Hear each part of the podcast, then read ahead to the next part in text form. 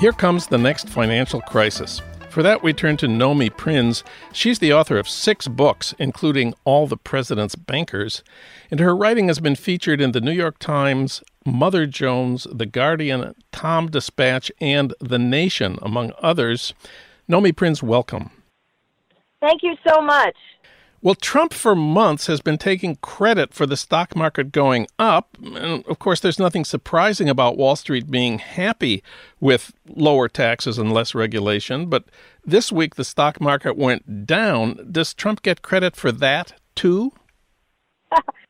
well, uh, Trump has been surprisingly tweet quiet since the stock market went down by about 2,000 points between Thursday and um, and Monday. I think he, uh, you know, there are things that might actually shut him down for a minute. He's not taking credit for the downside. He did certainly take credit for the upside, and if the markets go back up, I'm sure he'll be back again to take credit.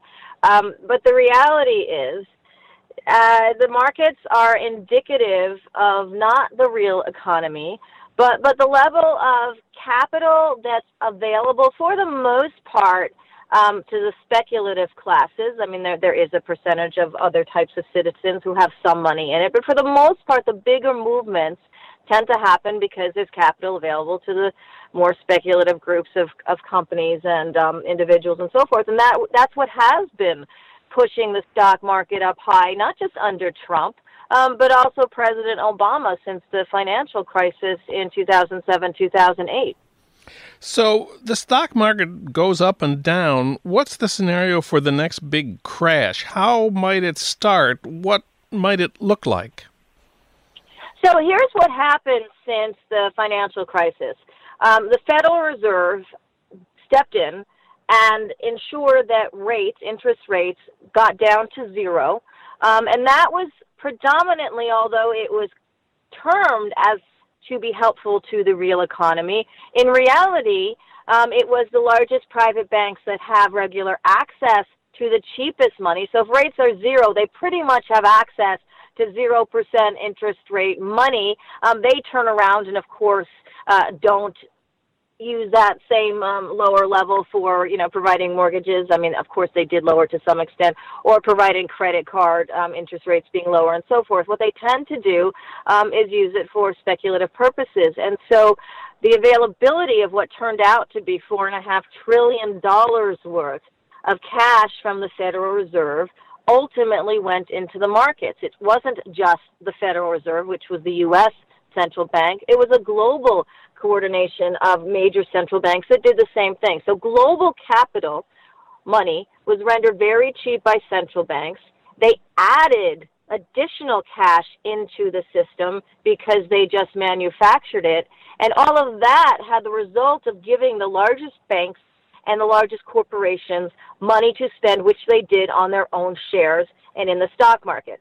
So the unraveling of that is how you get the next financial crash.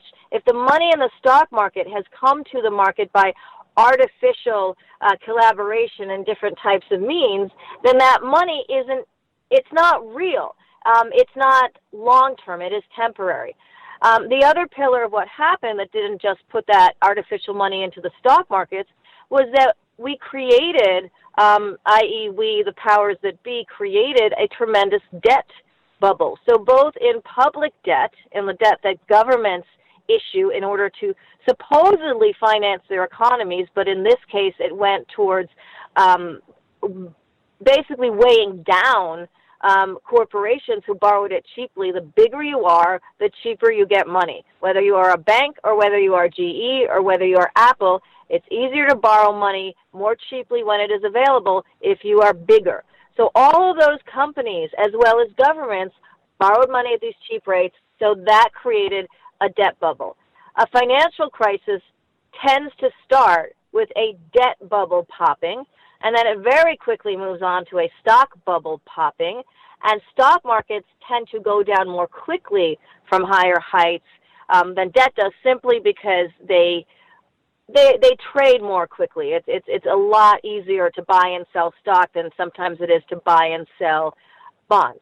And so the financial crisis that would happen is because all of this starts to unravel. Because in reality, um, it wasn't based on real growth or real investment um, or real solid foundational economics.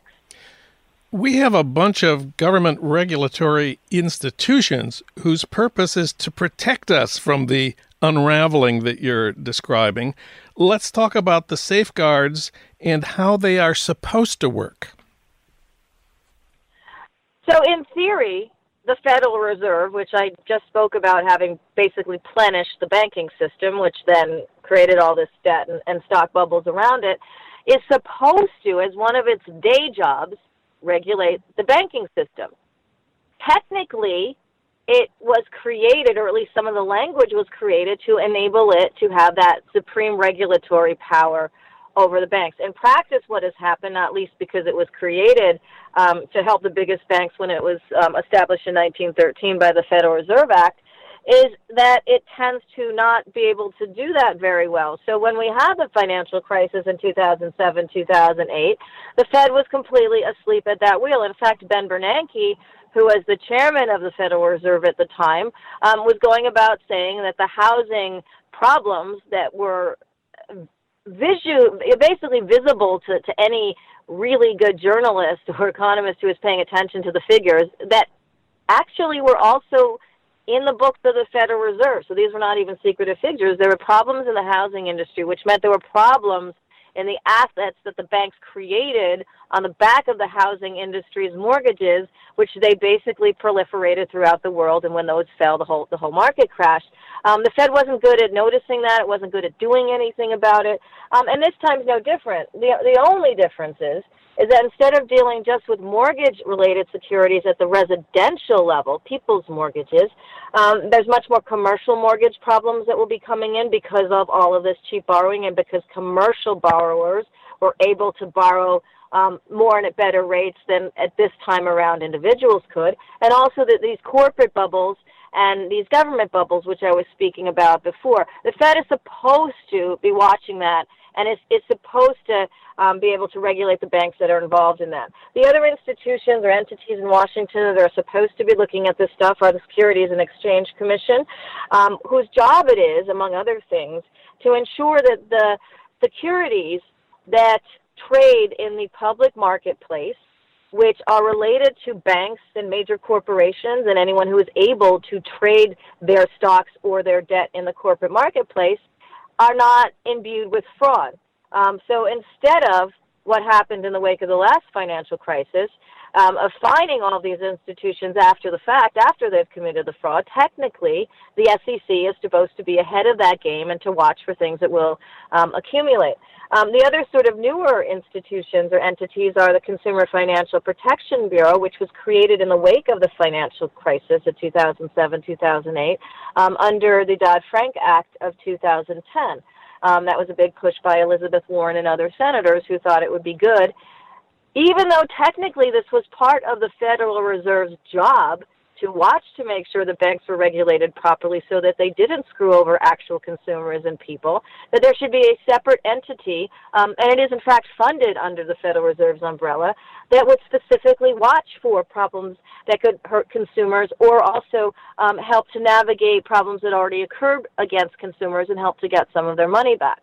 Um, so those are some of the entities that exist that are supposed to be protecting us um, and the economy in general from reckless banking and other types of market behavior. So, what we've seen in the last week is uh, just a little hint of how fragile the markets can be. Nevertheless, Trump's deregulation is going full speed ahead.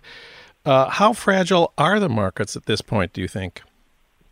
Well, given the fact that a lot of the growth, um, or what I think is the bubble filling um, of the markets, has taken place on the back of artificial means, on the fact on the back of these central banks um, working to ensure that there's enough cheap money for the, the financial system and its you know sort of corporate clients to to exist and to uh, buy their own stock and issue more debt and all the things that create a bubble. Um, that's not an inherently stable market situation. That's not the same as um, as as real growth. It's not the same as a company growing because it's investing in its people or it's building um, you know a new plan or there's infrastructure development happening um, or or that sort of thing. And so it's not an inherently stable environment. So if you add that um, to, for example, what's happening with the Trump administration, which are all the entities that are supposed to be monitoring um, or regulating or ensuring the stability, the safety of the entire system for the rest of us, um, are, are wanting to instead dismantle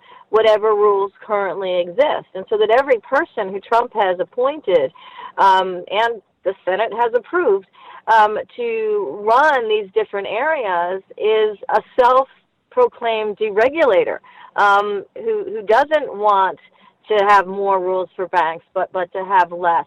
Um, you know, Steven Mnuchin, who is the Treasury Secretary, want, well, has gotten rid of um, for example, certain reporting requirements, just to for us to know what's going on with some of the more systemically, um, you know, risky types of institutions in the mix. And so they're not really trying to um, gender safety around the system. They're trying to do exactly the opposite. So if you if you add an unstable system that has been artificially stimulated um, to a pack of people whose whose job it is to ensure stability, but who are doing the exact opposite um, in total dogma, then and and have the the power to um, to affect those sorts of, of changes. Um, so does Congress, but it depends on the entity that they're in charge of whether things go through Congress or doesn't. Um, that that becomes a just toxic sort of mess. One last thing. You had an interesting life before you became a journalist. Tell us about that.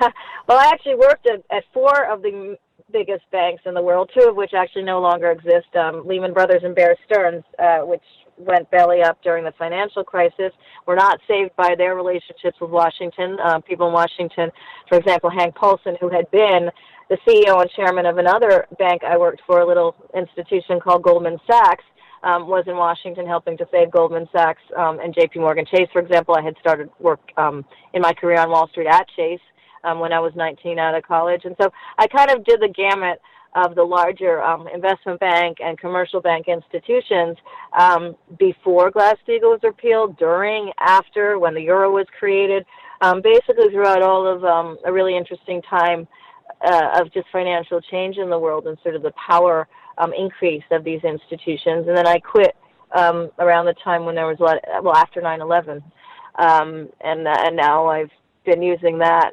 uh, you know, towards towards journalism and, and, and writing books and um, you know, hopefully illuminating the sort of dark side of the financial system for for people that you know didn't necessarily have that experience on the ground. Nomi Prins on the dark side. Her new piece at thenation.com is titled Here Comes the Next Financial Crisis. Trump's deregulators are setting the economy on fire. Nomi, thanks so much for talking with us today. Thank you, Jon.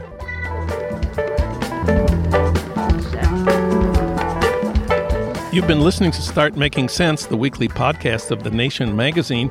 You can hear more interviews like this one at thenation.com, and you can subscribe to Start Making Sense at iTunes Podcasts, Pocket Casts, Stitcher, or wherever you get your podcasts. I'm Jon Wiener.